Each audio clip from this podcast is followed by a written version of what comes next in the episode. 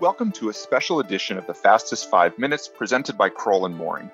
We are your co hosts for this edition, Peter Eyre, Addie Cliffe, and Allison Skager, bringing you a summary of significant government contracts legal and regulatory developments that no government contracts lawyer or executive should be without. And this is a special edition of the podcast focused on recent developments relating to domestic preferences. Addie, why don't we start with you? Can you tell us a little bit about the recent developments that are affecting contractors in this space? Sure, Peter, thanks. I would describe this as a very hot topic for contractors. The Biden administration, in particular, has been hyper focused on promoting US industry and US workers from day one.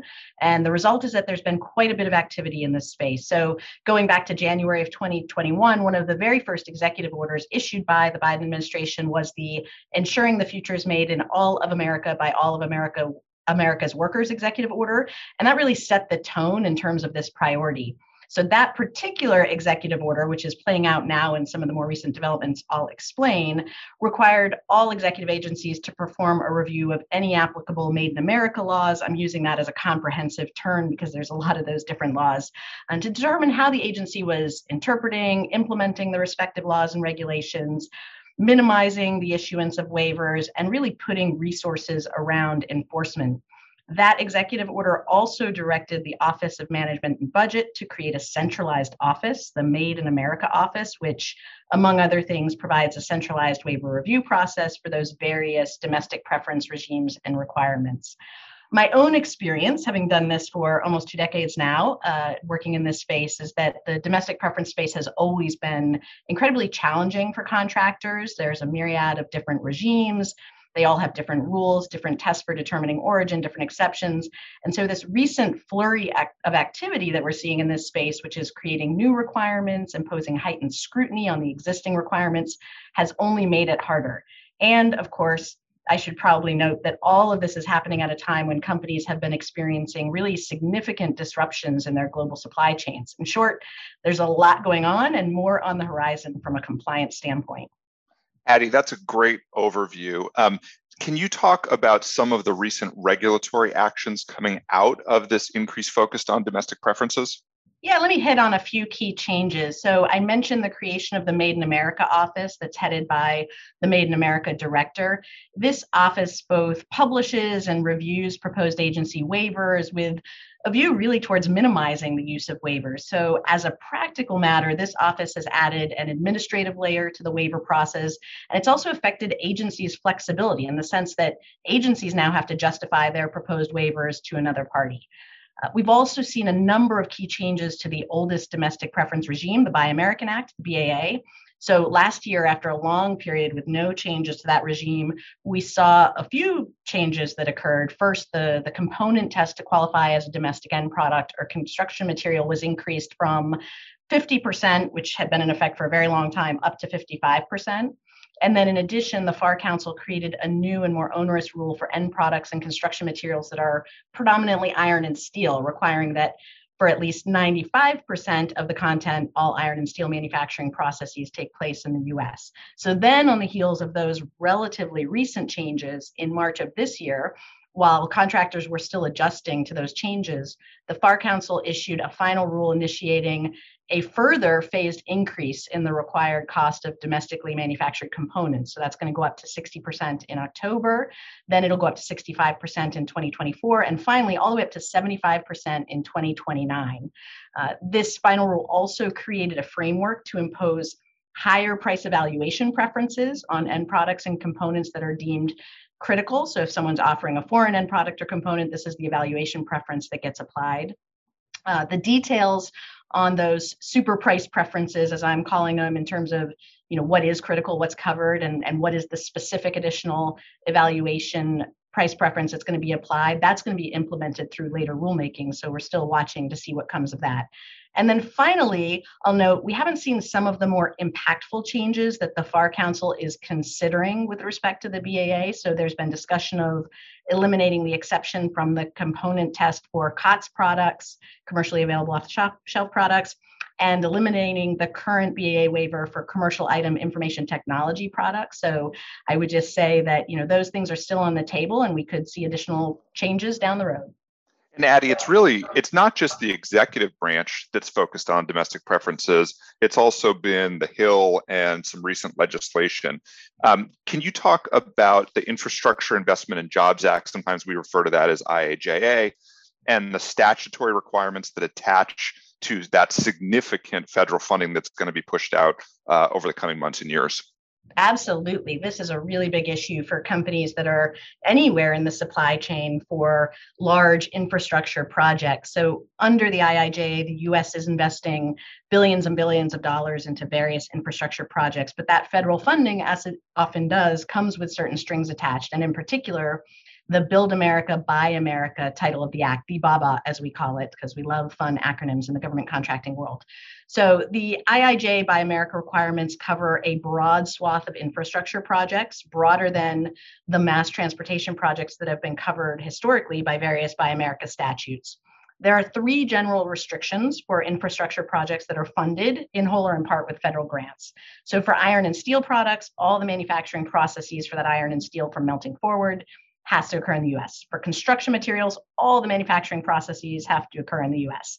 And then finally, for manufactured products, the product has to be manufactured in the US and the cost of domestic components has to be greater than 55% of the cost of all components. Notably, no exception from the component test for commercially available off the shelf items. There are certain waivers that the various granting agencies can invoke. So, public interest waiver, non availability, uh, unreasonable cost, where you know, supplying domestic product would increase the cost of the project by more than 25%, but those are subject to requirements and that heightened scrutiny that I described before. Um, these requirements went into effect in May of this year, so just a few months ago, and many companies are in fact starting to see reference to the IIJA Buy America requirement in new requests for information, requests for proposal. Um, and then finally, similar to what we saw in 2009 with the Recovery Act fi- funding and the Buy America requirement, you know, this is going to have a long tail. We would expect to see this requirement for years to come as that funding trickles down. That's perfect, Addie. Uh, you work with lots and lots of companies in this space. What are some of the challenges that you're seeing contractors face with respect uh, to these new requirements? Yeah, so as a threshold issue, I think there's a pretty significant question around how the requirements are going to be interpreted and implemented by all the different agencies that will be issuing the grant funding. And there's quite a large number of different agencies that are getting this grant funding for infrastructure projects. Uh, many of those agencies were waiting on issuing their own guidance or regulations until OMB issued general guidance. The statute actually directed OMB to issue guidance to the agencies. OMB didn't issue that guidance until April 18th, which was less than a month before the actual requirements went into effect. So what we saw then were, was agencies had to scramble to try to get their own guidance in place, uh, and a lot of them haven't done so yet. I would also point out that the OMB guidance itself is pretty high level and focused largely on waivers and the waiver process. And so it doesn't answer a lot of questions that contractors have, like how do you determine whether a particular item is an iron and steel product or a manufactured product? Or how do you determine what constitutes the manufactured product versus a component or subcomponent? And these interpretations do matter in terms of what is and is not compliant. So we have this situation now that we're seeing where companies are getting the requirements, they're getting inquiries about their ability to comply, but they're not sure how to determine whether they comply. Uh, we know some agencies are likely to use their historic approach to Buy America. I would say the Federal Transit Administration in particular, the FTA, but other agencies don't have existing regimes that we can point to to say, you know, this is where we think they're going to land. So, in short, there's a regulatory compliance issue that's butting up against the commercial challenges that companies are also facing in terms of, you know, do we have to change our supply chain to meet these requirements? So it sounds like a lot of moving parts. Um, Allison, what can companies be doing now to get out in front of and prepare for these requirements? Thanks, Peter. So as we see it, there are two main pieces that companies should be thinking about in preparing for these requirements. First is on the business side. So this means getting a handle on the types of projects the company expects to pursue, the agencies at issue, the different products and materials that the company would be furnishing. And then second, on the regulatory compliance side, companies should be paying close attention to the relevant agencies and watching to see whether those agencies have issued any guidance, solicited industry input already, or issued any proposed or executed waivers. given the breadth of the spending at play here under the IIJA, it's a lot to get your arms around. So, one of the things we've been doing to stay on top of everything here, for example, is keeping a matrix that tracks all of the agency guidance, regulations, and waivers that are coming down. In terms of those waivers, some agencies have already issued pretty broad temporary waivers that will give the agency and industry time to prepare, while we're seeing other agencies issuing more targeted, but in some cases that appear to be longer term waivers to address specific programs or specific materials and articles that the agency already knows might be problematic in terms of these requirements. So, to sum up, this is an evolving area that requires attention and input by people in program and contract management, procurement, and legal and compliance roles. That's great. And obviously, this is going to be something we'll be watching closely. And if you have any questions, would be uh, happy to assist. And with that, we'll close out. Thanks so much to Addie and Allison for joining the podcast. This has been a special edition of the Fastest Five Minutes brought to you by Crowell and Moring. If you have any questions about these items, I can be reached at 202 624 2807.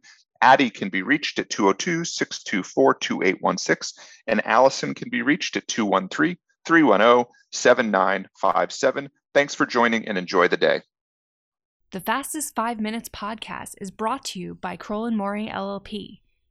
Subscribe on Apple Podcasts. And if you enjoy our show, please leave us a review. You can find more information at crowell.com slash govconpodcast.